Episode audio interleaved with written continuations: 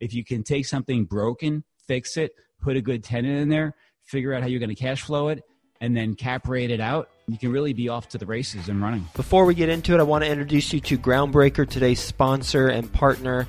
They are an all-in-one suite of tools for small to medium-sized real estate syndicators. They've got a special focus on real estate syndicators with one million dollars to one hundred million dollars assets under management.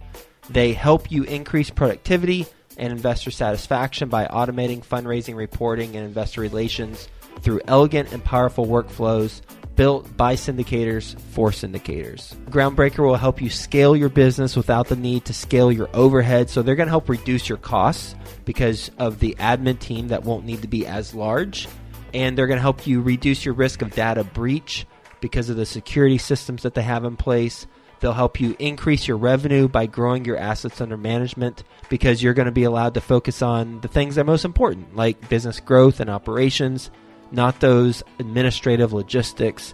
And ultimately, they're going to help you elevate your company's brand and professionalism and investor experience because your investors are going to enjoy having this platform with all their information versus however you're currently doing it. Three things specifically about Groundbreaker I personally like. One, super easy to use from an investor standpoint and from a general partner standpoint. Two, it allows investors and general partners to fund electronically, meaning that a limited partner can complete their entire subscription and funding cycle without leaving the platform. And on the general partnership side, for distributions, you can set it up so that you can trigger bulk A C H payments within the platform. And then last thing I really like about Groundbreaker is it's, well, it's cost effective. It's healthy to the bottom line. Their basic plan allows sponsors to sign up for as little as one hundred dollars per month with no limits on deals or investors. And you can read all about their pricing on their website. Speaking of their website, it is groundbreaker.co forward slash Joe, J O E.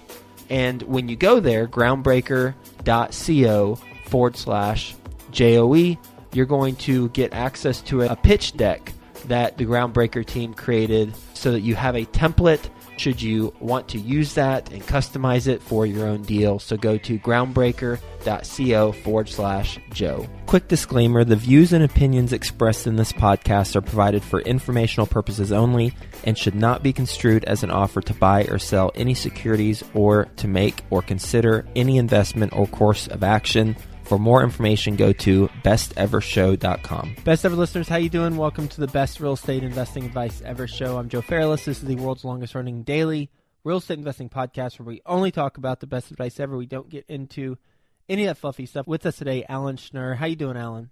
Hey, Joe. I'm doing great. How about you?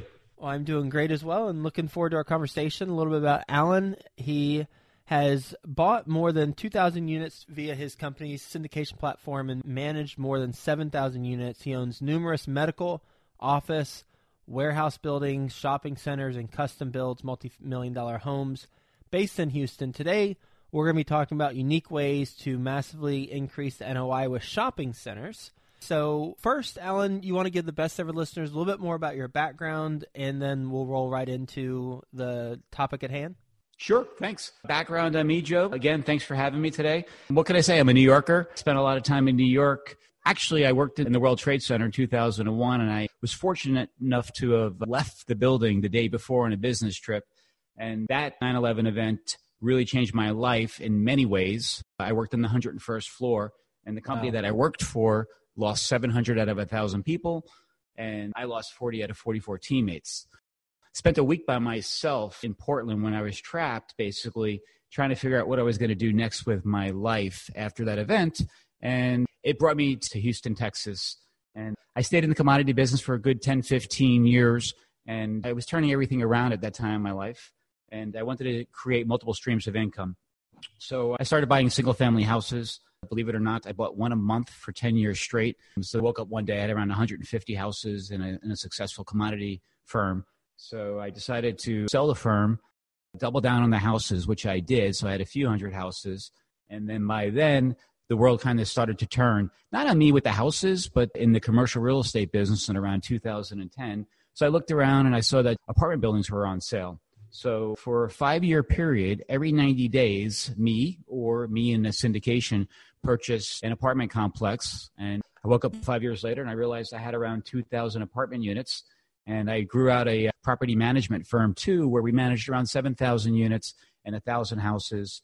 And life was good. I was just kind of looking for something a little more easier. Sometimes uh, we get involved in this real estate dream, not realizing how much work it really is. Mm-hmm. So I had an epiphany one day. I woke up and I said, you know what? I want to slow down a little, or not necessarily slow down, Joe, but figure out how I can scale. It was a little hard for me to scale with the multifamily. It was taking up a lot of my time and the stuff that I was managing. So I sold it all. So I've successfully syndicated, founded, started, grew, cash flowed, held on to. And I bought around fifty million dollars of apartment buildings during the downturn, and we sold everything for around eighty million dollars. And it took my share, and uh, I got into the uh, triple net leasing business, the commercial aspect side of real estate, which I'm sure we're about to start talking about. And for me, more scalable, more enjoyable. I like dealing with Fortune five hundred companies, getting leases signed that go for five or ten or fifteen years, kind of like set it and forget it as much as possible when it comes to real estate. So what can I say? So after I got rid of all the housing, I really jumped into buying warehouses, storage facilities, building multi-million dollar houses. And most importantly, that's made the biggest difference and change in my life over the last five years. I started buying shopping centers. Don't believe the hype, ladies and gentlemen. Started buying shopping centers, awesome cap rates, even better at borrowing the money, nice good spread there of four or five hundred basis points, and dealing with Fortune five hundred companies where the leases go for a long time. So that's really a quick background on where I am and where I started, Joe. So apartment buildings and exiting out along with those homes got you a chunk of change that you clearly had some money going into it in order to buy a house a month for a very long period of time. Well, then- well you know what? It got a little creative at the time, or I want to say early two thousands. You could pick up houses for like twenty thousand dollars, thirty thousand dollars a pop uh-huh. here in Texas and the surrounding areas. Okay. So yes, I did whatever it what took. What was the average purchase price? On, oh, would you I, guess? thirty-five thousand dollars a house. You know, maybe okay. fix it up for five thousand. I cash flowed them for a long time, for a good decade, and then woke up one day and realized that, no, you know what, you. I'm going to have to either sink another ten, twenty, thirty thousand into each house to bring it up to true market value. These were all rentals. Mm-hmm. Or I just started selling them off in tranches. And that's kind of how I built it. I'd buy like ten houses at a time, hard money, borrow money from friends and family, or money that I was making, kind of do five or ten houses at a time, and then go get some kind of commercial bank loan on those houses. So it was kind of like the shell game, kept moving the ball. In this case, I kept moving the same money into the next five or ten houses. Okay. So you sold those and you sold the apartment buildings and you got a chunk of money. And then you went into triple net leasing, which, as you said, was more scalable, more enjoyable. The perception that I have, and we're going to be talking about this, is yes, more scalable, more enjoyable, but less profitable. So let's talk about that. Okay. So let's talk about a few different ways of making money in this triple net commercial leasing business. Well, I have a few choices here. You could buy something empty and pay an empty price, if you know what I mean. Maybe buy ten, twenty, thirty cents on the dollar, because if it's empty, there's no net operating income. So someone's going to sell it to you per pound, uh, per price. So let me back up a second. So buy an empty warehouse. I just did one recently, bought a thirty-five thousand square foot empty warehouse, relatively really cheap, like ten, twenty cents on the dollar off of an auction, and put a Fortune five hundred company in there. So now it's cash flowing. It's got a net operating income. And when you have these Fortune five hundred companies and they're healthy and the piece of real estate's healthy, you can really start talking about trading this stuff at a six, seven, eight cap rate on the net operating income. So it's a really great way of getting ahead in life. I can't specify this enough. If you can take something broken, fix it, put a good tenant in there, figure out how you're going to cash flow it, and then cap rate it out, you can really be off to the races and running. Mm-hmm. And someone who's listening to this thinks, well, shoot, I have access to auction sites and sales sites, and I see distressed real estate all the time. But when Alan talks about bring in a Fortune five hundred company, that's where I have a block where it's like, well, I don't know any Fortune five hundred company contact people. So what are your thoughts on that? I know we have limited time here, so let me move the same example to the shopping centers, because I find that question posed to me many times in the shopping center business, and it's really just fear and intimidation. Well, how am I going to fill up this spot if the tenant goes out of business or doesn't pay their bills and leaves? It is quite different than the housing business, where we can just stick up a sign and see if we can catch people driving by, which still does work in the shopping center business. But we rely more on national brokerage firms, the Colliers, the Marcus and Millichaps. There are specific firms in your area of town that do nothing but lease. It's an awesome profession to be in. Basically, it pays out three to six percent commission on the life of the lease for the broker. So the broker is really incentivized to go out and get a tenant for you. And you'll also find that a lot of these brokers are representatives of these Fortune five hundred companies. So as bad as you want to bring them into your space, they're looking for your space to create a transaction for both parties and get paid. Okay. So what are some ways to make your space desirable for those types of companies? Let me give you an example. I just got back from I C S C. It's a shopping center foundation group. It's a national group here in the United States, but it's actually worldwide. So there's a few major meetings every year with I C S C, and it's also nationally. So we just had our Texas meeting literally last week in Fort Worth, Dallas. And what you find is every brokerage shop and every retailer that's interested in Texas will show up at this convention. And on the second day of the convention, for example, all the retailers actually set up a table. It's very cool. So you have Starbucks, maybe you have Chick-fil-A, you have a major grocer, you have new franchises that are trying to break into Texas. So they all set up their table. And in this particular situation, there was around one hundred booths set up for these retailers. Mm-hmm. So let's just say I have some vacancy here in Texas, which I always have a spot or two for lease. I literally will walk up with a flyer, say to Starbucks and say, hey, I'm on Westheimer in Houston, Texas. This is my block. This is the specific information about the shopping center. Would you folks be interested in taking a look at it? And you'd be surprised. They move so quick. They know exactly where they are. They pull up all their data. You're probably going to start exchanging some drone footage of the property. For example, I had a very successful meeting with Little Caesars Pizza. I recently bought a shopping center here in Pasadena, Texas. And it comes with an out parcel, which is another way of making money with commercial real estate and shopping centers. This out parcel was kind of a bonus when I was buying the shopping center. For and anyone so- who's not familiar with an out parcel, what is it? Sure. An out parcel is a piece of land.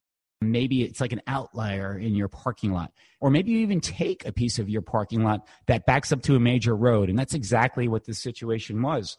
It backed up to the corner of the shopping center where two major roads intersected. So if you see me here my, holding my hands, or if you're listening, just picture yourself, you have a parking lot and two major roads meeting, and you own the parking lot. Well, you literally can take a piece of that parking lot and build an out parcel, build a pad site for some kind of retailer to come in. I'll give you even another example. I recently did this with Krispy Kreme Donuts in another shopping center that I have in College Station. It's a T J Maxx shopping center. But what's really cool is the parking lot is huge. Mm-hmm. We took a portion of the parking lot that lies up to this road, and we did a twenty-year land lease with Krispy Kreme's. So we took the out parcel. We just took basically mm, forty parking spots that nobody was even using. And we just kind of built up a square, if you want to say that, and a foundation. And Krispy Kreme Donuts came in. They built their own structure. They're running their own business under the intention that we signed a lease for twenty years at eight thousand dollars a month. Well, me as the owner of the property, sure. So they're totally mon- responsible for everything. For- monetizing forty parking spots that you weren't getting money for anyway, and people weren't parking their cars anyway, unless it was probably some overnight people who weren't permitted to be there. And let me break it out into money. What that really means by taking that thirty or forty spaces, which was bringing in absolutely no income into the shopping center, eight thousand dollars a month. I don't have to take care of their property. Times twelve months is ninety-six thousand dollars. And this is trading at an eight cap, which is high. So zero point zero eight, I don't have my calculator. I'm going to say it's around one point two million dollars of value we just added to the shopping center just by creating an out parcel in a parking lot by a busy road. Mm-hmm. And that's another way how you create value and money in retail shopping centers. what type of approval process is typically required to get an out parcel? Well, first of all, if you're the owner of the shopping center, you have to make sure that you do have the approval. You have to look at your leases. For example, I have another shopping center that has a specific national chain doctor's office in it, and it specifically says you cannot block our view from the street. So you really have to look okay. at your easements, and you have to look into the leases, and you have to work with your attorneys. So for sure, I'm going to abide by the lease and play by the rules and not put something up in front of that doctor's office, but just maybe one hundred feet down or two hundred feet down, I can. So you just have to check your P's and Q's and see what you can do and what you can't do in all the leases.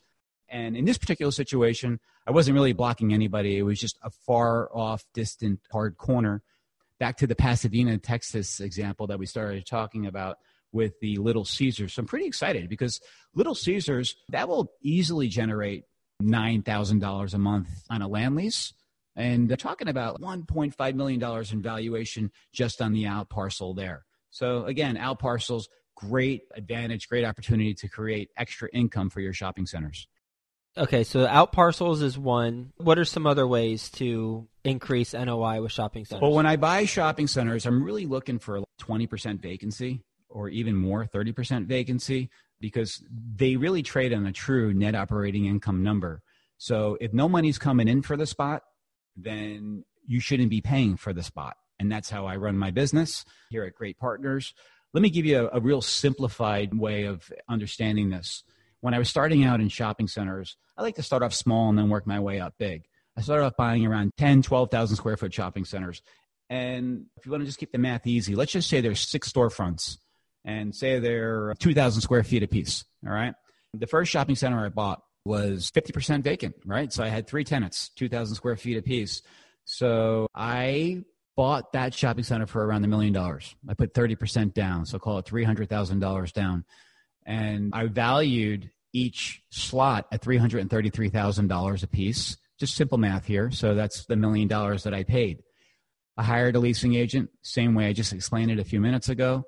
Over a twelve-month period, we found three more tenants. And not only did we find three more tenants, we found national tenants. So we went from the mom and pops, who maybe a pizza place or a dry cleaners, to an A T and T. We put in a national hearing aid company. And the third one, I believe, was like a Taco Del Mar. So now I got six tenants, and one side of the shopping center is worth three hundred thirty-three thousand dollars. The other three slots are going to be worth three hundred thirty-three thousand dollars. So all of a sudden now, on an N O I number, not only did I just pay a million dollars for the shopping center, but I doubled the value of the shopping center. So now it's worth two million dollars. And I actually did do that, and I actually did sell that. So that's a way of filling up your shopping centers and making extra money by filling up your vacancies. Makes sense, right? It does make sense. Why wouldn't other people do that who are competing for the same property? You know, I have this philosophy, the evolution of a real estate investor. I'm a little older and wiser, just recently turned fifty and been doing this for twenty years. And I went through the same process as everybody. I started buying the houses. I started buying the apartment buildings, and then I started buying the triple net leasing stuff. Everyone kind of wants to go through the pain. They feel like they're not ready or they're intimidated about filling up their shopping centers. But I got to tell you, here in Houston, having a lot of property management experience, the average C-class apartment building will turn sixty to eighty percent every year. You're going to lose your tenants. To me, that's more scary than the credibility of the tenants and not paying their bills and things breaking, compared to why not do the shopping centers? Why not do the triple lease? The money's more dependable. If something breaks on a triple net lease, the tenant's paying for it.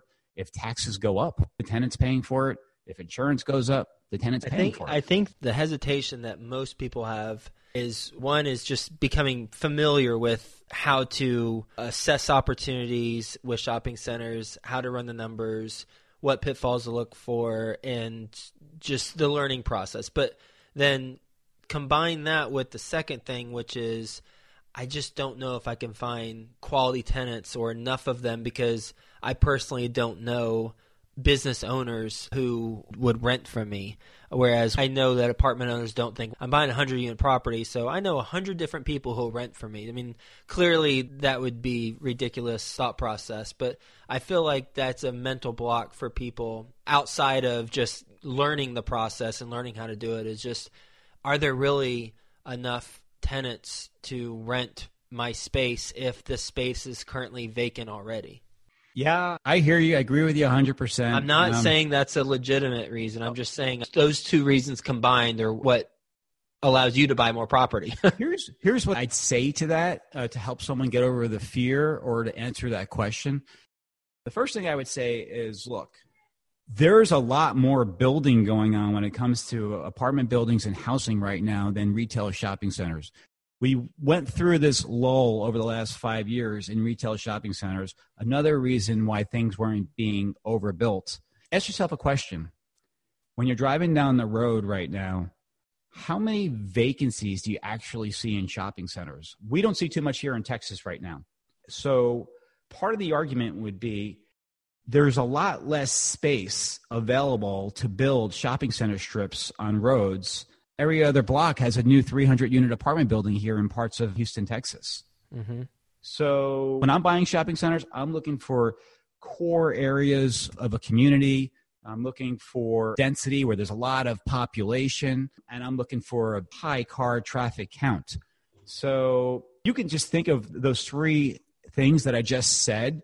How do you quantify those three things? Well, I quantify it. When I'm looking to buy a shopping center, I like to buy shopping centers that have thirty to fifty thousand cars going by every day. I like to buy near a hard corner where it's just absolutely buzzing and there's traffic like you wouldn't believe it. I like to buy shopping centers where there's so many people, you can't help but do your dry cleaning there or go food shopping there or stop off and pick up a Starbucks. And how do you quantify that third one? The so many people part. Okay, so we call that population density. And there's plenty of services out there. I use CoStar a lot, and we'll get a one mile radius, a three mile radius, and a five mile radius of houses. So we're looking for a good thirty thousand, fifty thousand, and it even goes up to five mile radius. We'll go up to fifty thousand people. So you want to have a lot of people if that's the business you want to be in. For the one mile radius, what's too low? Well, you got to be careful with the one mile radius because there's daytime population. Maybe there's an area that you're thinking about where people drive to work, and that's what people do. They work in that area. And then there's households, and there's household incomes. So the daytime population is important. I just finished doing an analysis on a property in California. The daytime work population was two hundred thousand people, but only twenty-five thousand people live in the area. So you got to take that into account, then who are going to be your tenants. You're probably going to do a lot of restaurant business. Maybe your lunches where people are going to go eat and drink coffee, as opposed to maybe you don't want to put a grocer in that area. And then you do want to look at the household income. What we focus in at my firm is we're really buying shopping centers, class C and class B. We're really looking for the household incomes are anywhere from forty thousand to seventy-five thousand. We like the discounters, our tenants. Some of the tenants I have, for example, are T J Maxx or dry cleaners or grocers, or an A T and T or T-Mobile, something where people have to go to this neighborhood center to do their business. Ask yourself a question, Joe. How many shopping centers will you stop off at in one day? You know, people say it's a dying business, but there's people that just absolutely want the experience of shopping. There's people that have to go and drop off their dry cleaning. Even doctors and dentists, they're moving out of medical buildings and they're setting up their cosmetic dentistry in a shopping center strip or an E R clinic setting up in all these shopping center strips. So again, these neighborhood centers that are people are always going to be drawn to, they just have to. You can't live without it. Anything that we haven't talked about that you think we should before we wrap up as it relates to increasing N O I with shopping centers? So another thing that's really cool about shopping centers is rent bumps are built into the leases. It's really common. Let's say I got Starbucks. It's really common for their rent to go up one percent to three percent every year. And most likely you signed a five-year lease with them. So you're looking at a fifteen percent increase over the life of that five-year lease, which when you're working out your N O I numbers, that's a huge increase. It's not that hard to just buy, hold, and bank off of rent bumps and turn around and make fifty percent on the shopping center when you sell it a few years later. And then, of course, we're always looking for cap rate compression. Maybe bring in some better names, like I mentioned earlier. We're in a situation right now where we have a forty thousand square foot grocer paying a rent rate that's so low, it's ridiculous. And they've been there for ten years. Their options are up. And now we're talking to national names right now. They'll pay triple the price. So just by going from fifty cents a square foot to a buck fifty a square foot, you literally can increase the value of your shopping centers by millions of dollars. What a fun conversation. I love talking about stuff that I'm not currently focused on with people who are, and hearing about your approach. So Alan, thanks for talking to us, not only about ways to increase N O I with shopping centers, a couple examples, build an out parcel, have those rent bumps built into the leases, but then also what you look for with shopping centers. And you gave four things: thirty to fifty thousand cars driving by, having it on a corner, having a population density that fits what you're looking for, and pay particular attention to daytime work population versus people living there. And then the household income being about forty to seventy-five K, plus the other stuff we talked about. So really enjoyed it, Alan. Grateful you're on the show, and hope you have a best ever weekend. Talk to you again. Oh, what? Actually, last question. How can people learn more about what you're doing? I apologize for forgetting that. Listen, we syndicate. We have lots of partners in our deals, and you can find us at great partners dot com. That's G R eight partners dot com. There you can find our portfolios and what we're up to and read about us. We're always looking for new partners. We're always looking to share what we know, and that's one way of reaching me. Another way of reaching me is um, I have a book out. It's on Amazon. It's called The Cash Flow Mindset. It's really about lots of stories that we talked about today and ways of making money in real estate, The Cash Flow Mindset. It's also on audible dot com. And I always do this. People think I'm crazy, but my phone number is seven one three, five oh three, five nine oh eight. If you're interested in getting involved in commercial real estate, send me a text.